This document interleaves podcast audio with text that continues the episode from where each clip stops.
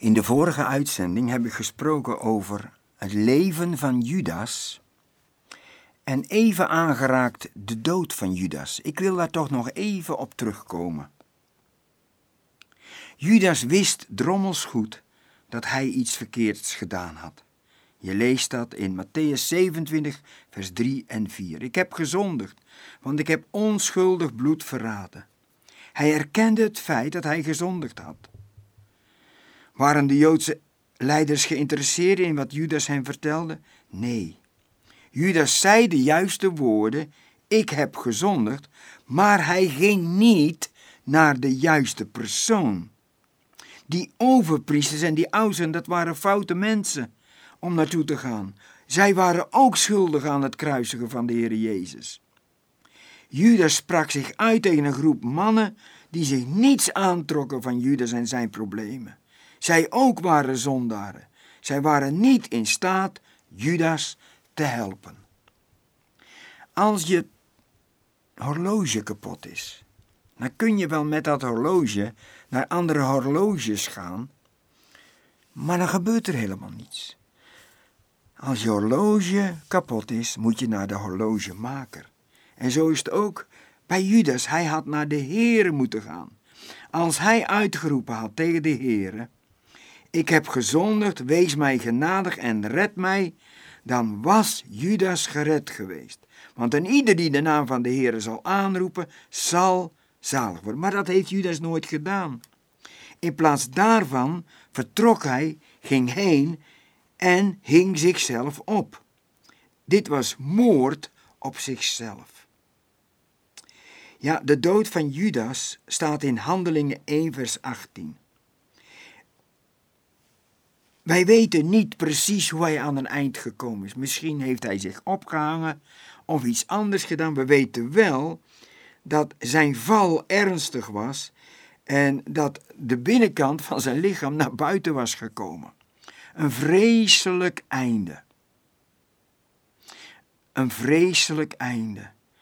Waar je toch mee kunt leven als waarschuwing. Wee de mens door wie de zoon des mensen verraden wordt. Ja, het was een fout van Judas. Hij had zichzelf afgescheiden van God. In Openbaring 20, vers 14 en 15 vertelt ons dat dit het eeuwigheid is.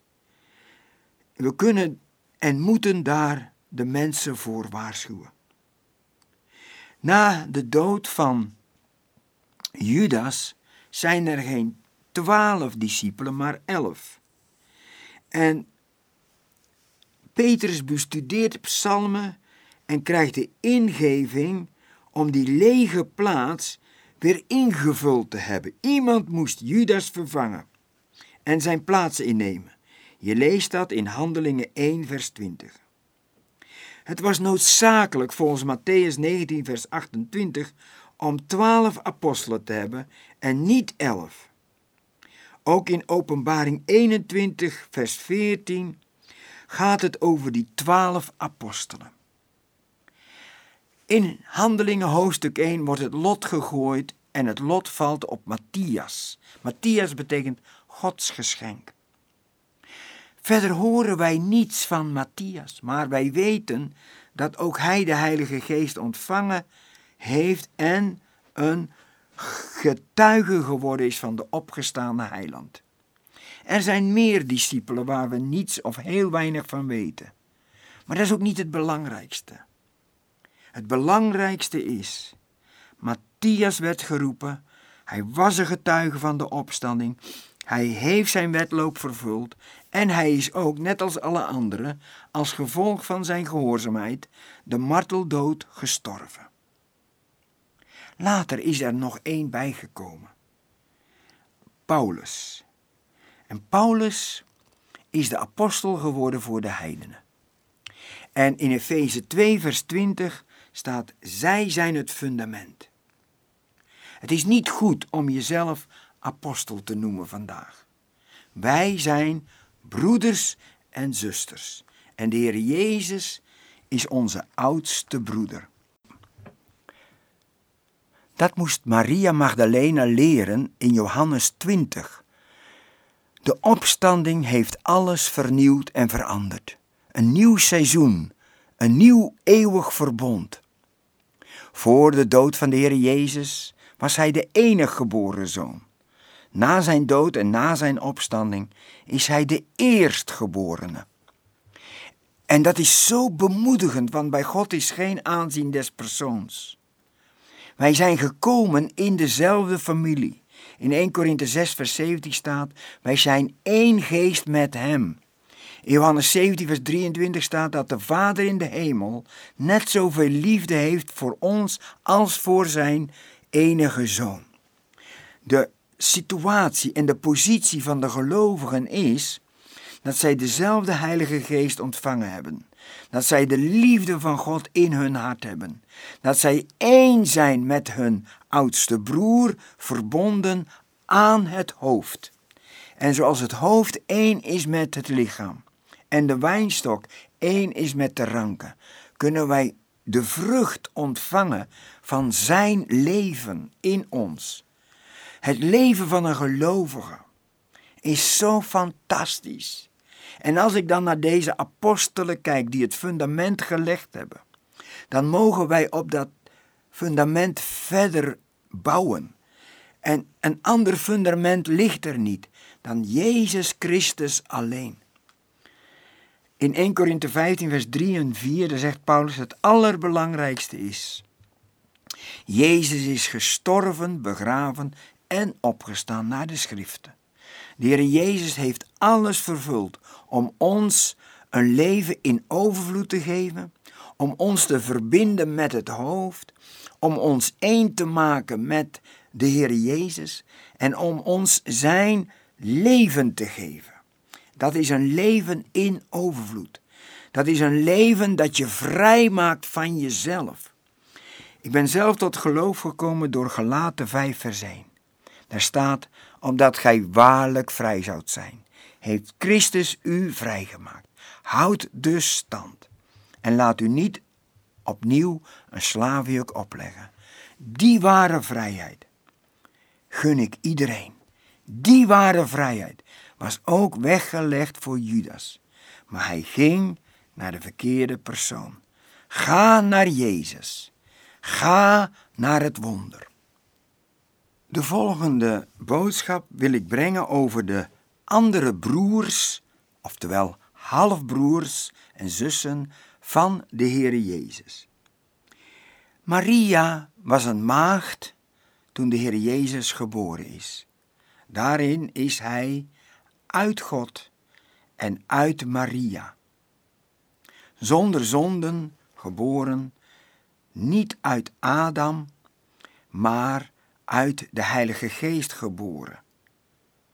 Hij heeft nooit gezondigd, maar hij is wel opgegroeid in een gezin. Want nadat de Heer Jezus geboren is, hadden Jozef en Maria wel intieme relaties en zijn er vier zonen en minstens twee dochters, maar waarschijnlijk vier dochters geboren. Dus hij kwam uit een groot gezin. Het gezin is belangrijk voor God. Het hebben van een vader en moeder, broers en zusters die samenleven in een huis, is voor God zeer dierbaar. Het is niet zo dat de mens lang geleden besloot om samen te leven in gezinsverband in plaats van op een andere manier te leven. Nee, nee, nee. God plande gezinseenheden. Wij waren de leden van het allereerste gezin. Adam, Eva, met hun kinderen Kain, Abel, Seth en zonen en dochters. Toen God zijn zoon de wereld inzond, wilde hij niet dat hij zou opgroeien in een eenzame grot, hij wilde hem ook niet laten opgroeien in een bijzonder paleisvertrek voor hem alleen. Toen God zijn zoon naar de aarde zond, plaatste hij hem in een menselijk groot gezin met een vader, een moeder en broers en zusters. Wij weten dat Jozef uiteraard niet de echte vader was. dat staat in Matthäus 1, vers 18 en 23. Zij hadden geen gemeenschap met elkaar. De geboorte van de Heer Jezus was bovennatuurlijk. Het was een wonder. Het was heilig zaad. Dat is het wonder van de vleeswording. God, de mens, maakte deel uit van een menselijk gezin. Hij was de eerstgeboren, maar niet de enige geboren zoon van Maria. Die broers van de Heer Jezus, die komen ook voor in de Bijbel. En wat lezen we dan? Wij lezen tot twee keer toe dat de broers van de Heer Jezus tijdens zijn rondwandeling niet in hem geloofden. Laten we dat eerst lezen uh, in Marcus hoofdstuk 3, vers 20. Marcus hoofdstuk 3, vers 20. Zij kwamen thuis en er kwam opnieuw een menigte bijeen, zodat ze zelfs geen brood konden eten. En toen zijn verwanten, dat zijn zijn broers, dat hoorden, gingen zij erop uit om hem tegen te houden, want ze zeiden: Hij is buiten zichzelf. Wat zeiden zijn eigen broers? Hij is gek geworden. We moeten hem opsluiten. Ze begrepen totaal niets van hun oudste halfbroer. Er is nog een gedeelte, dat is in Matthäus 12, vers 46. Laat me dat lezen. En terwijl hij nog tot de menigte sprak, zie, zijn broers en zijn moeder stonden buiten en zochten hem om met hem te spreken.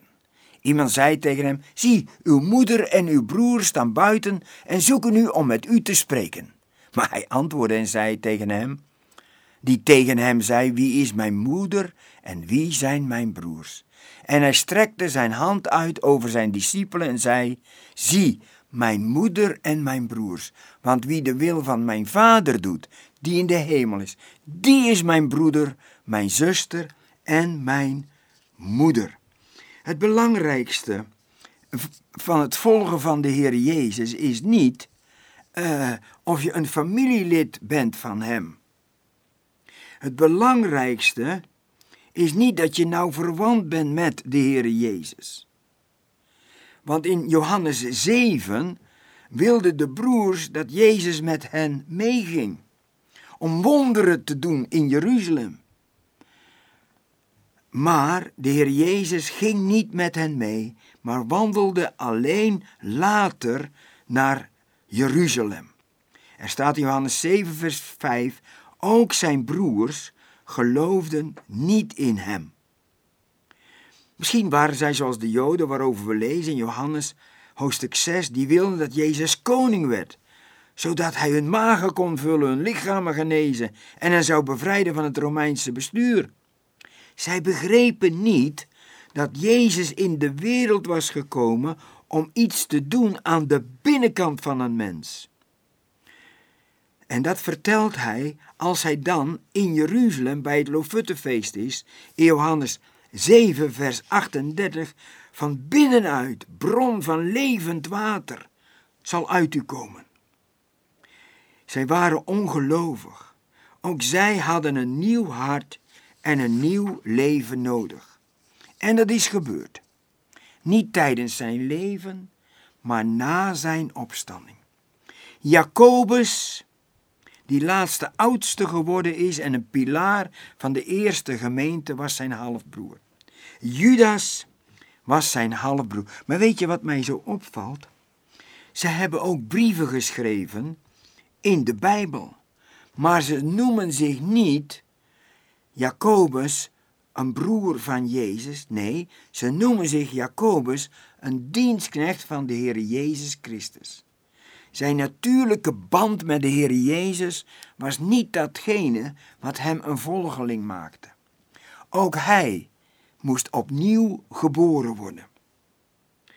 Jacobus is een steunpilaar geworden in de gemeente, staat er in Galaten 2, vers 9.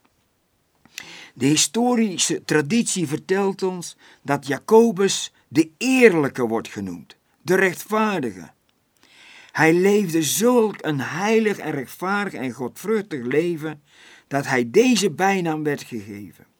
Hij was een man van gebed. Er is bekend van hem dat zijn knieën werden gezegd dat ze zo hard waren als die van een kameel, vanwege de tijd die hij doorbracht in gebed. om zijn hart uit te storten tot God en om in het bijzonder te bidden voor het Joodse volk dat hij zo lief had. Jacobus had een bijzondere bediening voor het Joodse volk en we lezen dat ook in de eerste brief van Jacobus 1, vers 1. Ja, Jacobus en Judas werden beide dienstknechten van de Heere Jezus. Deze mannen wisten hoe Jezus Christus echt was. Hij was de Heer des Heeren en de Koning der Koningen. Zij begonnen hun boeken niet met te zeggen: Ik ben een dienstknecht van Jezus Christus. Ze zeiden niet: Hij is mijn broer. Ze zeiden: Ik ben een dienstknecht van Jezus Christus. En dat vind ik toch wel heel belangrijk. Het is onmogelijk voor jou om een kind te zijn van Maria en Jozef en op te groeien in hetzelfde huis als dat van Jezus. Maar het is wel mogelijk dat ook u een dienstknecht van Jezus Christus wordt. En zijn woord gaat gehoorzamen en zijn wil gaat doen. Dat is het allerbelangrijkste. Jacobus en Judas. Ze groeiden op met de Heer Jezus. Ze waren zo dichtbij en toch niet behouden. Maar uiteindelijk zijn ze tot geloof gekomen. En hebben zij de Heere in gehoorzaamheid gevolgd.